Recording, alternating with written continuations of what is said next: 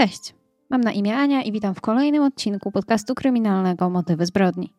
Zanim zaczniemy, chciałabym przypomnieć o subskrypcji kanału oraz włączeniu powiadomień, jeżeli jeszcze tego nie robicie.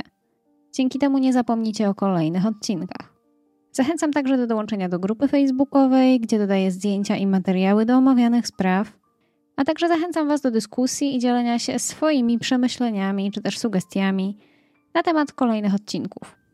W dzisiejszym odcinku chciałabym opowiedzieć Wam o sprawie, która mimo iż mało medialna, budzi wiele wątpliwości i pytań, na które nikt poza najbliższymi ofiary nie szuka odpowiedzi.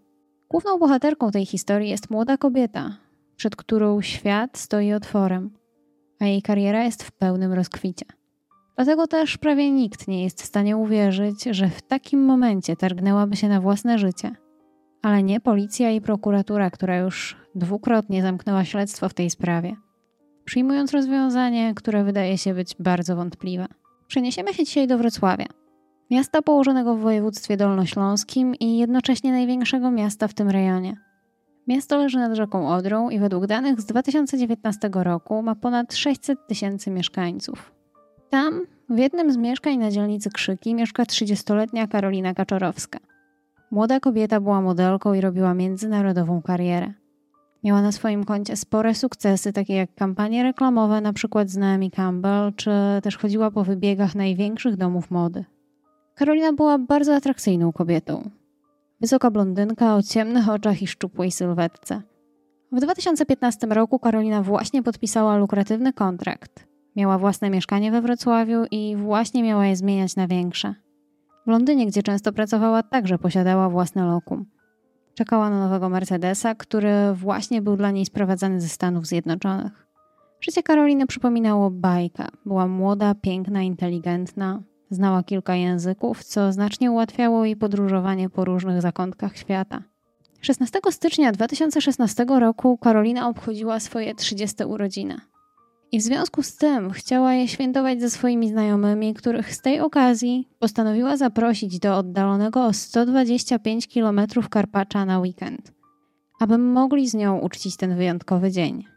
Jak się później okazało, za cały wyjazd płaciła Karolina. Wyjechali z Wrocławia dzień wcześniej, w piątek 15 stycznia. Karolina zabrała na wyjazd też swojego ukochanego pieska, białego West Highland White Terriera – Znajomi, których Karolina zabrała ze sobą na weekendową imprezę, byli też jej sąsiadami. Większość z nich mieszkała w tym samym bloku na wrocławskich krzykach. Kilka dni przed wyjazdem Karolina podobno rozstała się ze swoim chłopakiem Kamilem, zwierzając się koleżankom, że ten ją bił. Karolina, chcąc wyrwać się z nieprzyjemnego związku, nie odbierała od chłopaka telefonów ani nie odpisywała na jego SMSy. Bardzo dziwny jest więc fakt, że znajomi Karoliny ściągnęli chłopaka do Karpacza, bo jeśli ich koleżanka przyznała, że ją bił, to nie wiem, czy to jest najlepsza niespodzianka z okazji jej urodzin. Kamil pojawił się w hotelu w, w Karpaczu, gdzie była cała reszta, swoim sportowym Mercedesem z wielkim bukietem róż dla Karoliny. A podobno sama Karolina, widząc go w drzwiach pokoju, miała się bardzo ucieszyć. Monitoring hotelu niejednokrotnie przyłapał bawiących się ludzi. Na nagraniach widać najpierw, jak kobieta wchodzi do hotelu ze swoimi znajomymi.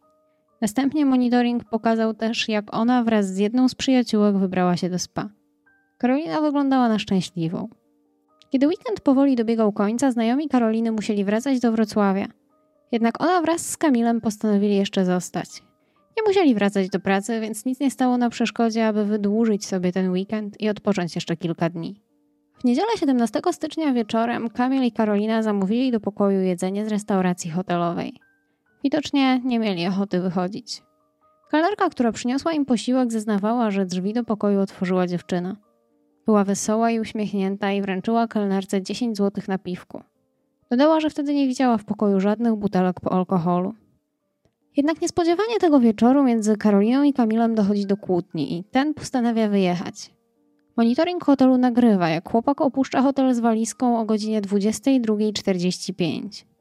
Kamil później tłumaczył, że pokłócili się, ponieważ on musiał na jeden dzień wrócić do Wrocławia na spotkanie służbowe i to podobno rozzłościło Karolina.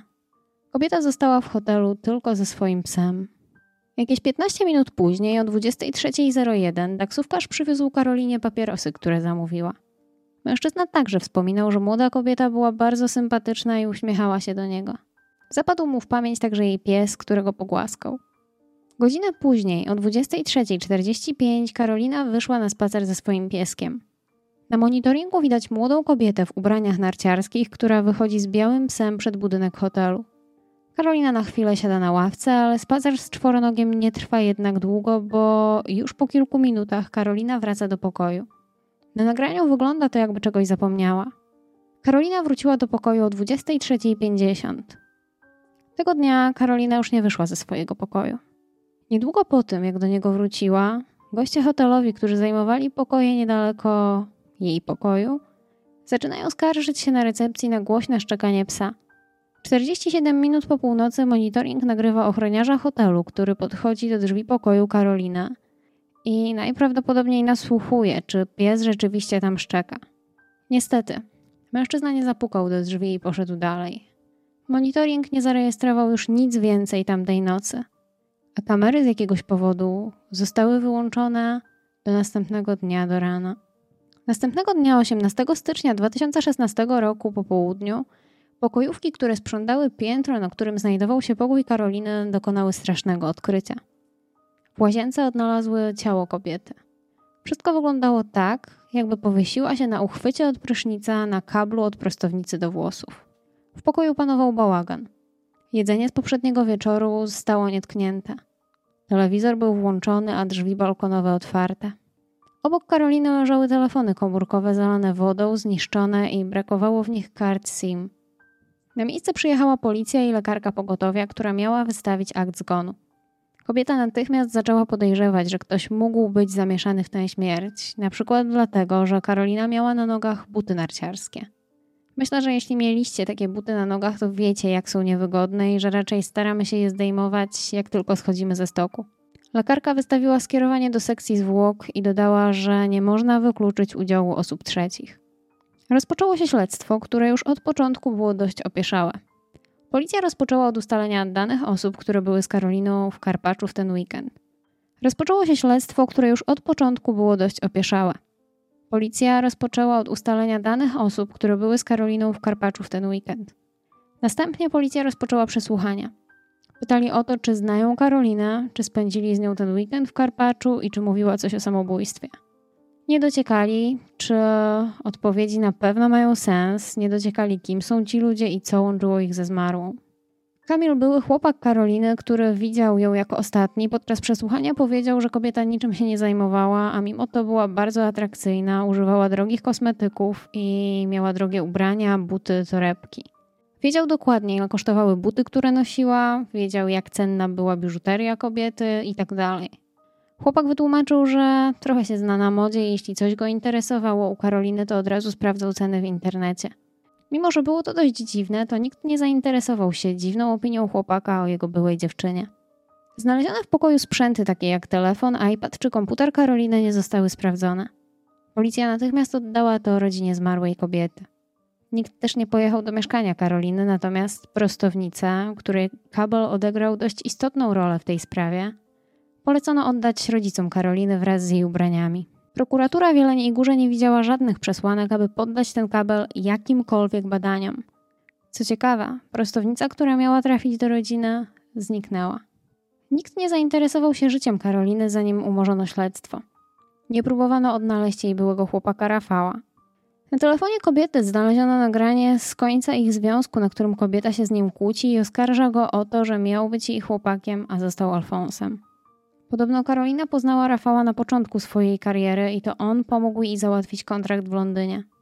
Po sześciu miesiącach od momentu odkrycia ciała Karoliny prokuratura umorzyła śledztwo. I przyjęła, że w śmierć Karoliny Kaczorowskiej nie były zamieszane osoby trzecie, a dziewczyna sama odebrała sobie życie. Rodzina Karolina, zwłaszcza jej matka, nie wierzy, że było to samobójstwo. Kobieta jest przekonana, że ktoś skrzywdził jej córkę. Na pogrzebie Karoliny pojawił się mężczyzna z Londynu, którego rodzina kobiety nie znała. Mężczyzna przedstawił się matce Karoliny jako jej narzeczony, ale jego rola w życiu modelki nie jest jasna. Przed śmiercią Karolina często jeździła do Londynu i podobno spotykała się z kimś z City, ale nic więcej o tym nie wiadomo. Zawsze wracając stamtąd przywoziła drogie rzeczy i sporo pieniędzy. Tuż po pogrzebie Karoliny jej matka pani Elżbieta odwiedziła mieszkanie swojej córki. Najprawdopodobniej ktoś inny był tam wcześniej, ponieważ mieszkanie było splądrowane. Zniknęły pieniądze, które Karolina miała w domu, biżuteria, po której zostały jedynie puste pudełka. Ubrania leżały na podłodze powyrzucane z szaf. Klucze do mieszkania Karoliny według wiedzy jej mamy miał mieć Kamil i jej przyjaciółka Katarzyna. Sprawą Karoliny Kaczorowskiej zainteresowała się agencja detektywistyczna Lampart. Według nich policja źle podeszła do sprawy. Nie pobrano odcisków palców z pokoju Karoliny, nie zbadano tej prostownicy, nie zebrano wymazów ze szklanek, które były w pokoju, nie zbadano też papierosów, które znaleziono w umywalce. Nie pobrano próbek z ręczników, które miały ślady jakichś dziwnych substancji. Nie sprawdzono wielu rzeczy, które mogły wyrzucić zupełnie inne światło na sprawę Karoliny. Prokuratura zupełnie zignorowała też fakt, że Karolina, kiedy ją znaleziono, miała na sobie pełny strój narciarski. Najczęściej, kiedy kobieta chce popełnić samobójstwo, przygotowuje się do tego. Myśli o tym, żeby ładnie wyglądać. To raczej nie jest coś, co robimy pod wpływem chwili tu i teraz. Tak przynajmniej mówią o tym różnego rodzaju badania. Dodatkowo sekcja zwłok wykazała, że kobieta była pod silnym wpływem alkoholu i narkotyków. W ciele Karoliny wykryto mefedron i amfetaminę, a w jej krwi było jakieś 1,2 promila alkoholu. Prokuratura nie wzięła pod uwagę, że naprawdę trudno byłoby kobiecie powiesić się na kablu od prostownicy pod prysznicem albo w wannie, w pełnym stroju narciarskim i w dodatku będąc mocno odurzoną. Dodatkowo pozycja ciała kobiety w momencie, kiedy ją znaleziono, także była nietypowa. Karolina została znaleziona w pozycji kucającej, co raczej jest dość nietypowe, jeżeli chodzi o powieszenie. Kiedy agencja detektywistyczna przeprowadziła testy, okazało się, że słuchawka prysznicowa nie wytrzymałaby takiego ciężaru, co sprawia, że powieszenie się byłoby niemożliwe. Jedynym sensownym wyjaśnieniem jest fakt, że Karolina mogła już nie żyć, zanim została umieszczona w łazience. Rodzina Karoliny mówiła o tym, że kobieta bała się w ostatnim czasie. Twierdziła, że nie mogła rzucić tego, co robi, bo jeśli tak się wydarzy, to będzie musiała wyprowadzić się i zniknąć, bo inaczej coś może grozić jej i jej rodzinie. Siostra Karoliny dowiedziała się także od jej przyjaciółki, że Kamil miał dosypywać Karolinie czegoś do napojów, a także robić jej zdjęcia, gdy byli razem w łóżku i sprzedawać je do Czech bądź na Ukrainę. Sam Kamil miał powiedzieć siostrze Karoliny, że gdyby tamtej nocy został z kobietą w hotelu, to też by zginął. Twierdził, że sam się bał i nawet kupił sobie broń. Ale zapytany o to na policji, zaprzeczył. Do pokoju hotelowego Karoliny można było wejść na dwa sposoby – Jeden był przez balkony sąsiednich pokojów, co nie było widoczne na monitoringu, natomiast drugi sposób to po prostu drzwiami. Mimo, że recepcja nie przypomina sobie, żeby ktokolwiek podejrzany tamtej nocy wchodził do pokoju, to można wejść do niego tak, aby recepcja tego nie zauważyła. Wchodząc przez restaurację i kierując się w stronę korytarza prowadzącego do pokoi. Jest jeszcze jedna ciekawa rzecz. Monitoring hotelu tamtej nocy nie działał tak jak zawsze. Według lekarza śmierć kobiety nastąpiła między 23.50 a 1.49. Natomiast monitoring zostaje wyłączony po północy, a ponownie włączony około 3.30. Jednak już o 3.40 ponownie przestaje działać i o 7.30 wszystko znowu wraca do normy. Natomiast zewnętrzny monitoring, który działał cały czas i nagrywał ścianę hotelu, gdzie widać było okno i balkon pokoju Karoliny, nagrał, że światło w tamtym pokoju zgasło o północy i już się nie włączyło. Jest mało prawdopodobne, żeby Karolina postanowiła popełnić samobójstwo po ciemku. Matka kobiety mówi także o tym, że kiedy oddano rodzinie psa Karoliny, zwierzak był pobity. Nie jest możliwe, żeby sama Karolina zrobiła krzywdę swojemu pieskowi. Dziewczyna naprawdę dbała o swojego zwierzaka i nie mogłaby go skrzywdzić. Okazało się także, że przyjaciółka Karoliny Magdalena przejęła jej rzekomego narzeczonego z londyńskiego City. Kobieta spotyka się z tym mężczyzną podobnie jak wcześniej Karolina. Dodatkowo poprzedni chłopak Karoliny, Rafał, ten z nagrania, którego kobieta oskarżała o to, że miał być jej chłopakiem, a został Alfonsem, powiesił się trzy miesiące po śmierci Karoliny w hotelu we Wrocławiu. Natomiast Kamil został później aresztowany przy próbie przekroczenia granicy, ale to już do innej sprawy. Mama Karoliny posiada także zdjęcia, które świadczą o tym, że jej córka doznawała przemocy fizycznej ze strony swojego chłopaka. Podobno dziewczyna miała złamany obojczyk i często siniaki na ciele. Rodzice Karoliny mają sobie za złe, że nigdy nie pomogli swojej córce i nie próbowali jej z tego wyciągnąć. Śledztwo w sprawie Karoliny Kaczorowskiej zostało wznowione, kiedy w sprawie Magdaleny Żuk zaczęły przewijać się te same nazwiska. Obie dziewczyny bywały w klubie Grey. Tam też Karolina poznała Kamila, swojego ostatniego chłopaka, natomiast Markus, chłopak Magdaleny, miał być jej fryzjerem. Jednak tuż po szybkim sprawdzeniu, czy ludzie, którzy byli z Karoliną w Karpaczu, mogą mieć jakiś związek ze śmiercią Magdy Żuk, śledztwo ponownie zostało umorzone. I to właściwie już wszystko na temat tej jakże bulwersującej historii śmierci Karoliny Kaczorowskiej. Dajcie znać, co wy uważacie na temat tej sprawy, bo podejrzewam, że już o tym gdzieś słyszeliście. Dziękuję kochani za obejrzenie całego odcinka. Dajcie znać w komentarzach, czy Wam się podobało i zostawcie oczywiście łapkę w górę.